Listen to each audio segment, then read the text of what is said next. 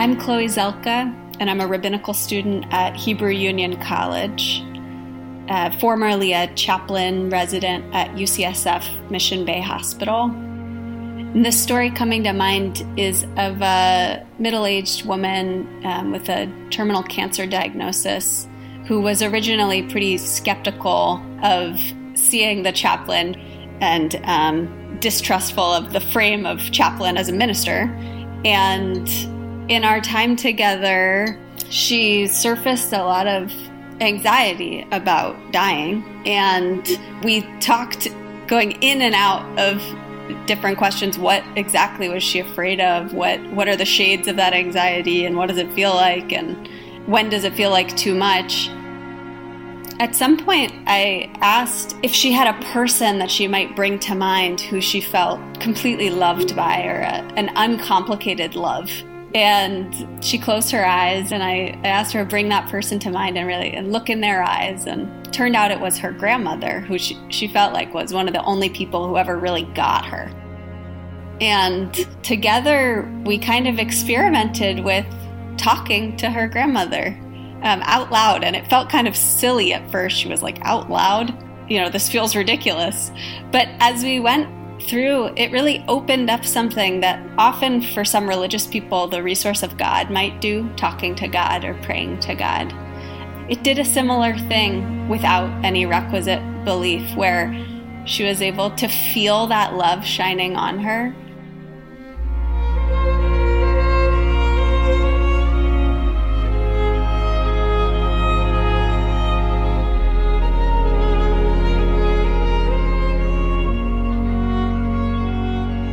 the felt sense of that, the embodied experience of actually feeling a perfect grandmother's love was a huge resource for her in moving through anxiety about death. And when she opened her eyes, I was looking right at her, you know, trying as best chaplains try to do to offer some sort of unconditional positive regard and some sort of uh, warm, just accompaniment journeying alongside her. And uh, she opened her eyes and she said, Just looking into your eyes. Just that phrase, just looking into your eyes. And she teared up. And it was one of the times that I felt like that ministry of presence that often chaplains can provide in people's moments of spiritual crisis or moments of pain is a powerful and tangible resource with material consequence for patients to get to feel loved in that way.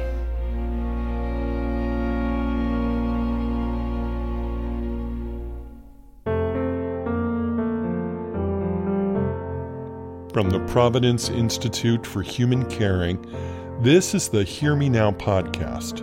I'm Sean Collins. On today's program, the spiritual care of the whole person.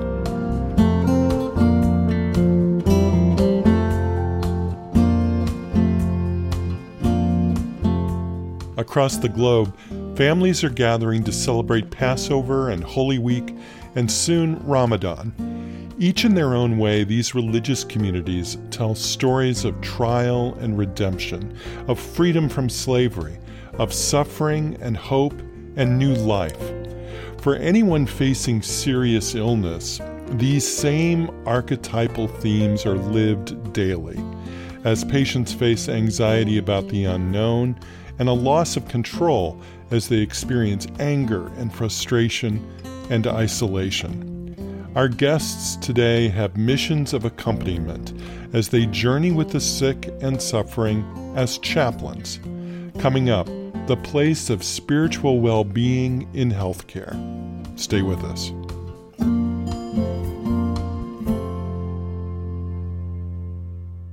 Imam Yusuf Hasan is the first board certified Muslim chaplain in the Association of Professional Chaplains. He works at Memorial Sloan Kettering Cancer Center and New York Presbyterian Hospital Weill Cornell Medical Center, where he specializes in pediatric and multi faith spiritual care. And he joins us now from Manhattan. Imam Yusuf, welcome. So glad to have you here. Well, thank you, and um, I appreciate that nice, wonderful introduction. Chloe Zelkha is back with us. A rabbinical student at Hebrew Union College in Cincinnati, she co founded the COVID Grief Network, which supports young adults who've lost someone to COVID 19. Chloe's on the line with us from Amherst, Massachusetts. I'm so glad you could be part of this conversation. Thanks so much for including me. And with us from Torrance, California, is the Reverend Danielle Pruitt Cummings, a palliative care chaplain at the Little Company of Mary Medical Center. Danielle is ordained in the Federation of Christian Ministries. Danielle, welcome. Thanks so much, okay. Sean. So, I want to ask the three of you how do you describe what you do for a living? What do you say that you do? Danielle, let me begin with you there in Southern California. As an interfaith uh, hospital chaplain, I feel that it's my privilege and calling to enter into the spiritual and emotional landscape that a patient is in.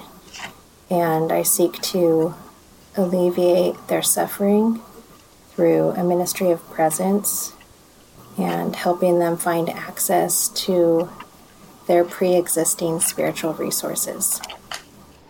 Chloe, how do you answer the question?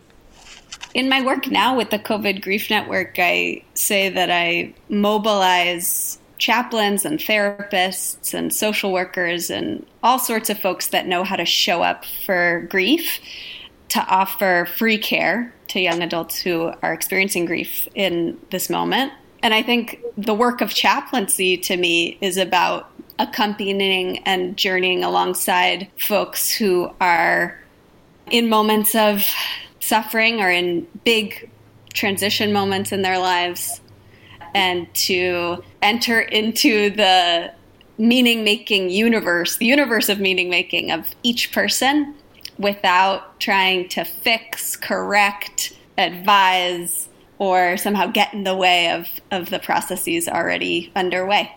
There is a lot tucked into what you just said, and, and we're going to come back to a lot of it. But I want to turn to New York now. And Yusuf, how do you describe what you do? Well, um, what I do is uh, provide a presence and a listening presence. And I also help patients and family members find that which within themselves to mm-hmm. express mm-hmm. about what they're experiencing with illness and death and dying.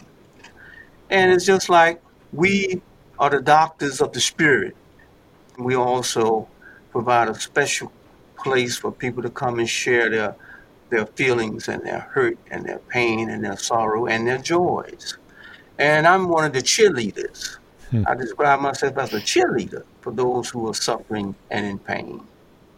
This notion of accompaniment, being there, showing up, you all and your colleagues are willing to go someplace where the rest of us tend to flee. Some of us find it very difficult to sit with someone who is grieving or who is anxious or who is worried or who is suffering and you're willing to be there. Where's well, that strength coming from? well for me i think is seeing myself in that place. And i feel that every one of us one day or another are going to taste illness. We're going to experience illness in our lifetime. And i feel it's a part of our existence so it's not all the time the illness we're fighting, it's also how we deal with it, what we see, and how we help each other in this place of darkness and fear. So as chaplains, we go to places where the angels thread the fear, in the dark places in people's spirit, and try to bring a little light to the subject. Mm.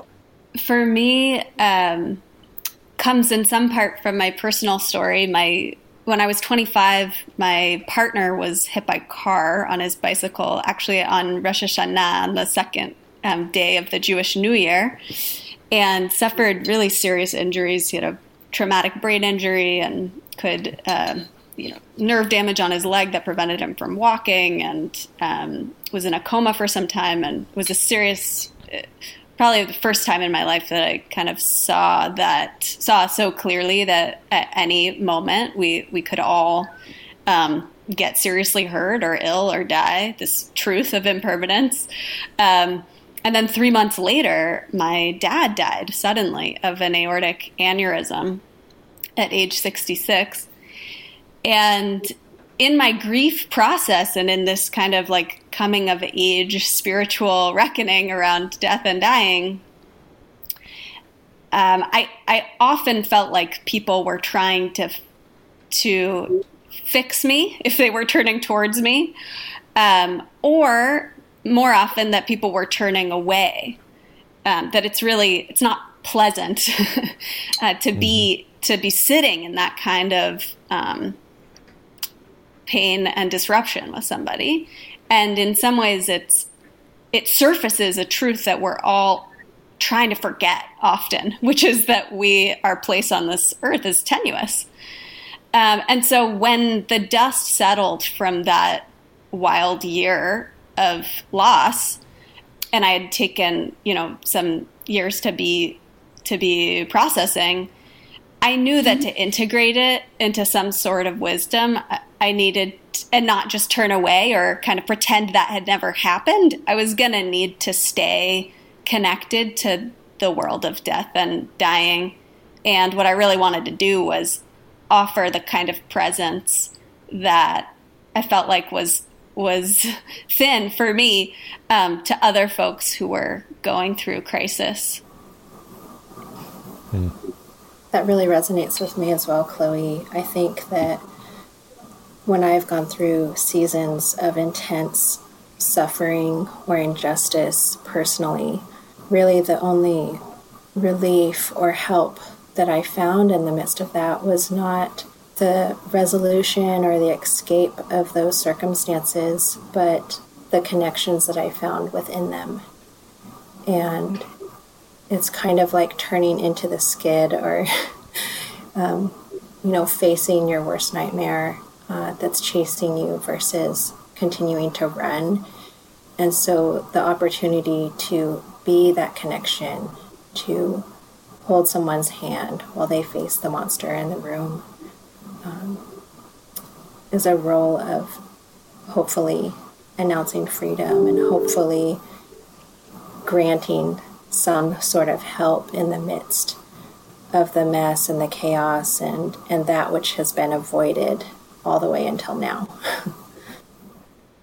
I remember from my first significant losses when I was in my 20s that what became an important tool for my moving forward was to make meaning out of the loss. And that became a sort of key tool for dealing with losses of all sorts going forward. I feel like it was a lesson that I learned through grief that we become the sum total not only of all of our joys, but of all of our losses as well. And we carry those with us.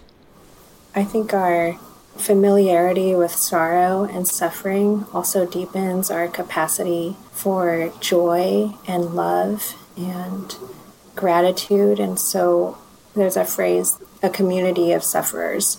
And I think once we've been initiated into that, we continue building more deeply into it. And I think it can awaken compassion in us too. Oh, definitely. Uh, compassion is, is and empathy is is very important, and I've learned a lot of those uh, those traits from my grandmother. She would always go and take care of the children and and and community people, and she would always take me along with her. Her compassion still stands with me to this day that drives me to be more compassionate and understanding to our patients regardless. Uh, being in the civil rights movement and going through all those suffering and, and the loss in those places uh, now bring me almost full circle where I care for people of all faith traditions. It doesn't matter. I care for people who uh, might not care for me particularly. We are human, mm-hmm. and we go through the same type of experiences one way or another, we all going to meet in this crossroad. Yusuf, you've brought up a really interesting point about interfaith ministry. Talk to me a little bit about the training that hospital chaplains receive to allow them to transcend their own personal tradition to reach out to people of all sorts of belief systems or no belief system. Yeah, I can I can start by saying that my first week on the job at UCSF, you know, as a Jewish person, I was training in how to do infant baptisms in the Catholic tradition as someone who was working on the NICU. And, and you know, internally, I had a whole uh, reckoning that I think actually is a big part of the training of doing spiritual care is how do you, as a person rooted in a faith tradition, um, which in my mind, being rooted in some sort of meaning making tradition, not necessarily a faith one, is key to being um, to being grounded, authentic, and to being accountable to something beyond oneself. But how do you merge that with also being inclusive enough and able to meet people exactly where they are, which is not always in your faith tradition? And the majority of folks that I was playing chaplain to were not Jews. I think there, yeah, there was some necessary reckoning that I think the training helped guide me through in terms of how, how to be authentic to both of those places. And mm-hmm. for me personally, it was about each each room being its own spiritual, theological, or uh, non-theological universe, and and having the humility to step fully into that and be with people exactly the way they were. So, obviously, not trying to shift any sort of belief process. That's kind of like the ground floor of that kind of orientation.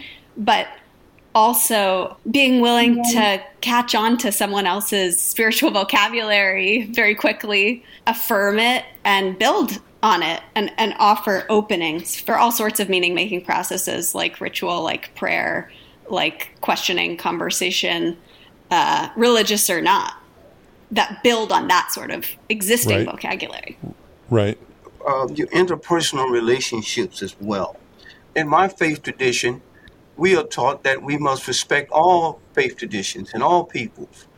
Whatever faith tradition a person has, is our obligation to support them and be generous to them and treat them as we want to be treated.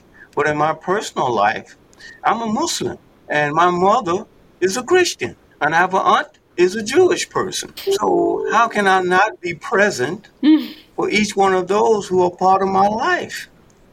Yusuf, I'm reminded of the line from the gospel that in my father's house there are many mansions. There are a lot of pathways to this meaning making, and it sounds like your family is a perfect example of that. Yes, and we love each other. Passover and Holy Week are coinciding this year, and Ramadan begins just 10 days later. And these are all observances that have profound psychosocial meaning in addition to spiritual meaning uh, for a huge number of your patients. And I'm curious about how you comfort someone who is hospitalized and is going to be missing you know, the big Passover meal or won't be present with their community to break the fast during Ramadan. How do you help someone who's separated from their faith community because of their illness? What we do, we try to provide patients and staff and family members who are here and hospitalized because I'm in a chronic care hospital here at Memorial, and then I'm also working with an acute care facility. So we make sure we set up where they can have uh, break fast in the evening time in the chapel. We make sure that the patients who are Muslims can get uh, dates on their plate or tray in the afternoon to break fast after we eat their meal. But we know that in Islam, uh, the month of Ramadan is a 30 day process from sun up to sundown for 30 days. And but it, there are exemptions. And sometimes some of our patients doesn't want to be exempt, but by the Islamic law. They have to be exempt from eating or drinking if they're sick. And that's one of the rules. And the young have to be able to eat. And the very elderly have to eat. And the, those who are uh, nursing their babies. Uh, and person who is on her menses during that period of time. And a person who is mentally unstable. So and the person on a long journey away from home. So we try to make sure that the staff and the patients and the families understand this does not exempt you from doing the other things during Ramadan, of reading the Quran and praying together. But you have to eat And if you're able to make up those days at the end of the year, uh, after you get better, then you are required to do so. If not, then you feed the poor um, in the community, at least a meal. So we try to provide those things where people feel connected. And even here at Memorial, we have a television that we do the religious services every Friday, and we make sure it could zoom into all the patients' room who would like to watch it on television and be a hmm. part of their religious services at that particular time. So, so many ways to help people feel more comfortable that their faith tradition is being respected, even away from home. And we have a Eid celebration here for the children in pediatrics, where they'll feel comfortable enough when they go to the Christmas celebration and they go to the Hanukkah celebration. We want to make sure they can say we all celebrate the same way. I'll echo that. I think even just a simple acknowledgement, you'd be surprised how powerful it is when you're in a hospital room for someone to walk in and just say Chag Pesach Sameach or you know Happy Easter. Um, just the, just the acknowledgement that that that is happening, not just for you and your head in a place where it feels like no one else is um, thinking about it, but actually uh, someone just bringing you into the world of the celebration via acknowledgement. Um, and also how powerful these symbols are. Uh, how powerful it is to have a little Seder plate um, in in the case of Passover, um, or to have um, have even just a personal ritual that that someone has helped you rework. There is a wonderful organization called the Bay Area Jewish Healing Center in in San Francisco that would have kids in synagogues uh, write notes uh, saying happy, you know, whatever the holiday was for, for folks who are in the hospital um, that we loved to give to patients. And I think in some ways, COVID has obviously exacerbated this problem of holidays while while folks are in the hospital feeling lonely and right isolated. But also, in some ways, it's made uh, virtual celebration of holidays way more accessible. So, um, kind of in some ways at the beginning of the pandemic, led by the dis- disability rights community, um, who said, "Yeah, we've been organizing holidays, eh, Jewish holidays online for decades, actually." Um, so now you, you, really can get to a virtual seder um, easily, and folks in the hospital I know are doing that. Yeah, I think naming it, like you said, Chloe, is so important, and it's such an opening for people to share how much it means to them that they might be missing this ritual or this holy day, and then for them to express what they need from you in that moment.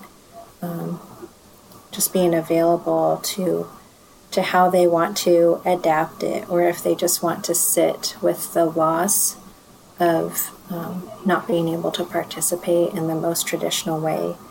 I think it is a wonderful moment in that we can recognize that a lot of these traditions and these uh, opportunities for, for sacred meaning making have been very resilient in the face of this pandemic, that people have been very innovative and creative, and there's some malleability uh, to still lay hold of the meaning, though the circumstances are different than how they've looked like in the past.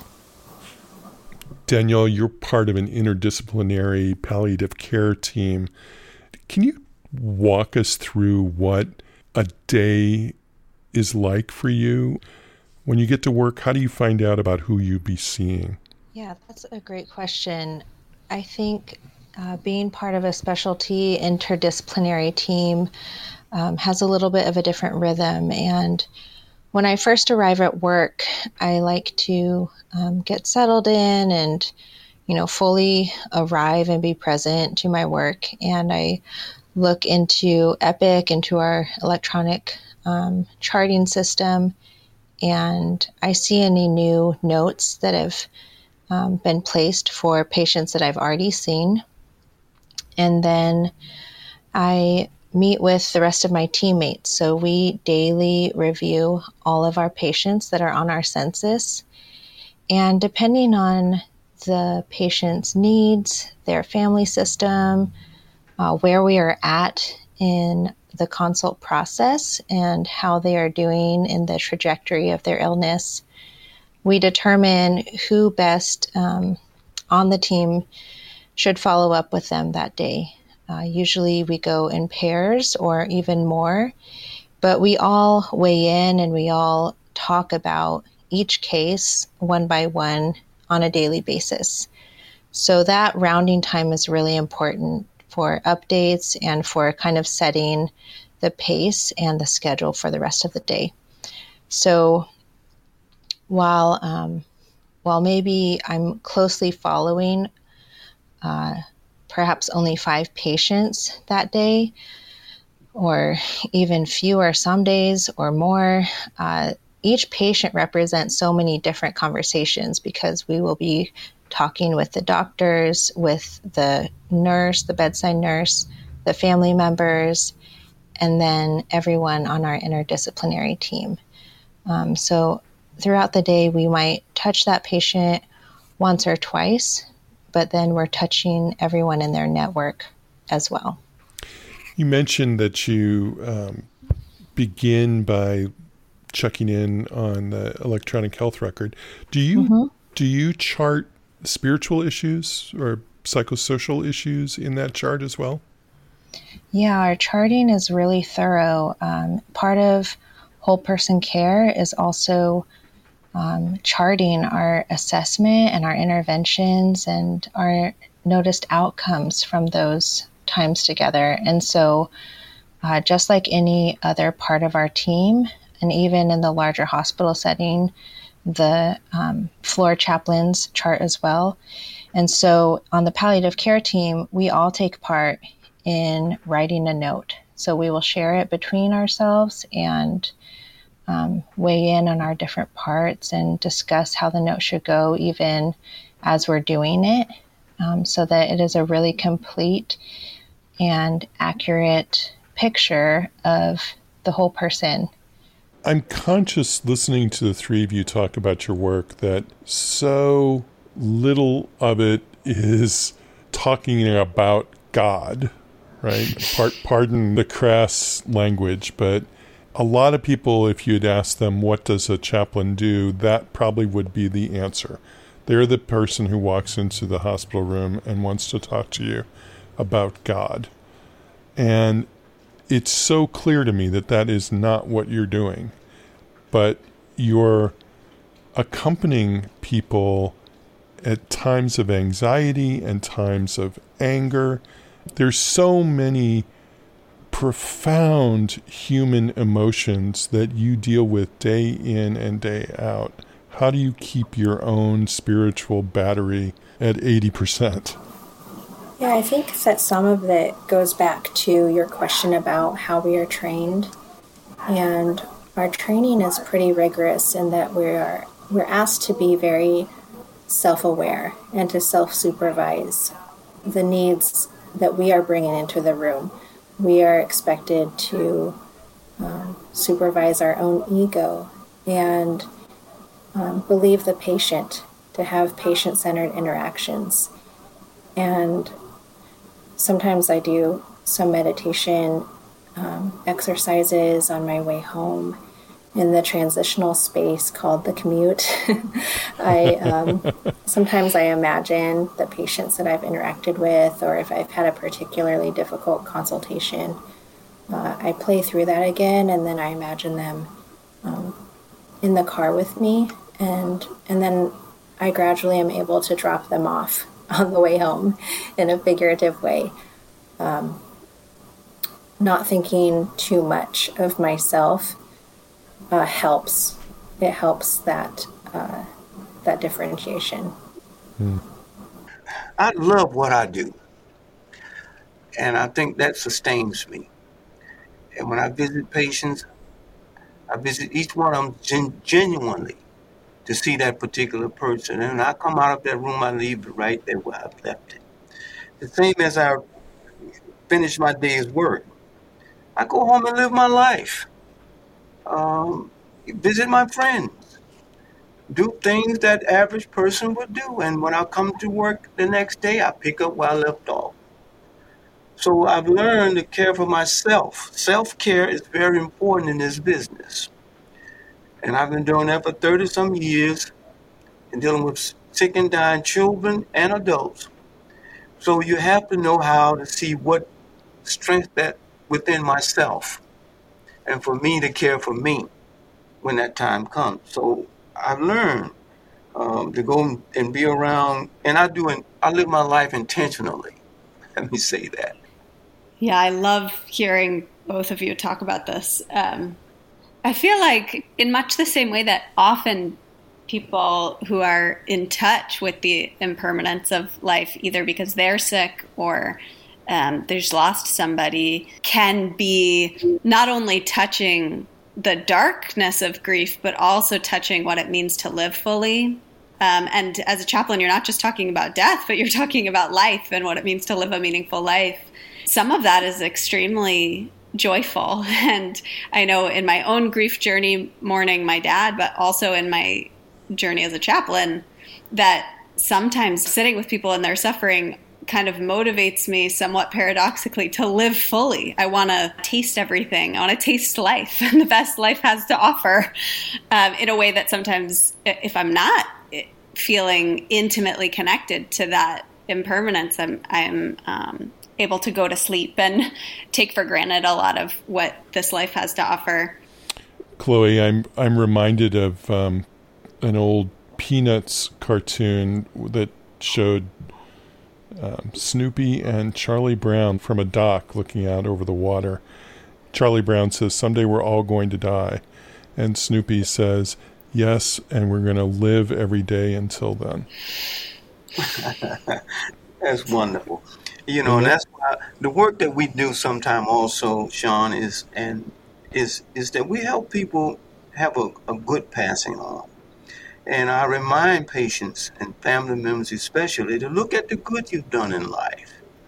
You know, a lot of time we forget about saying the things that will help comfort a person when they come to the end of life.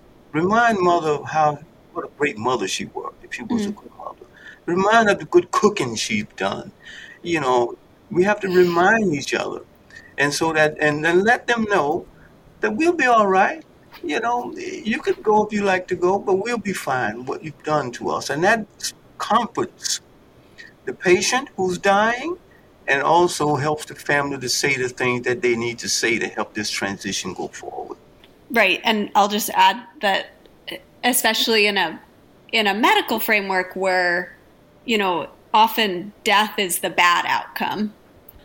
That's what everyone's kind of preventing. Uh, preventing. Um, the chaplain has a unique role in actually uh, holding the truth that sometimes death is not a medical failure.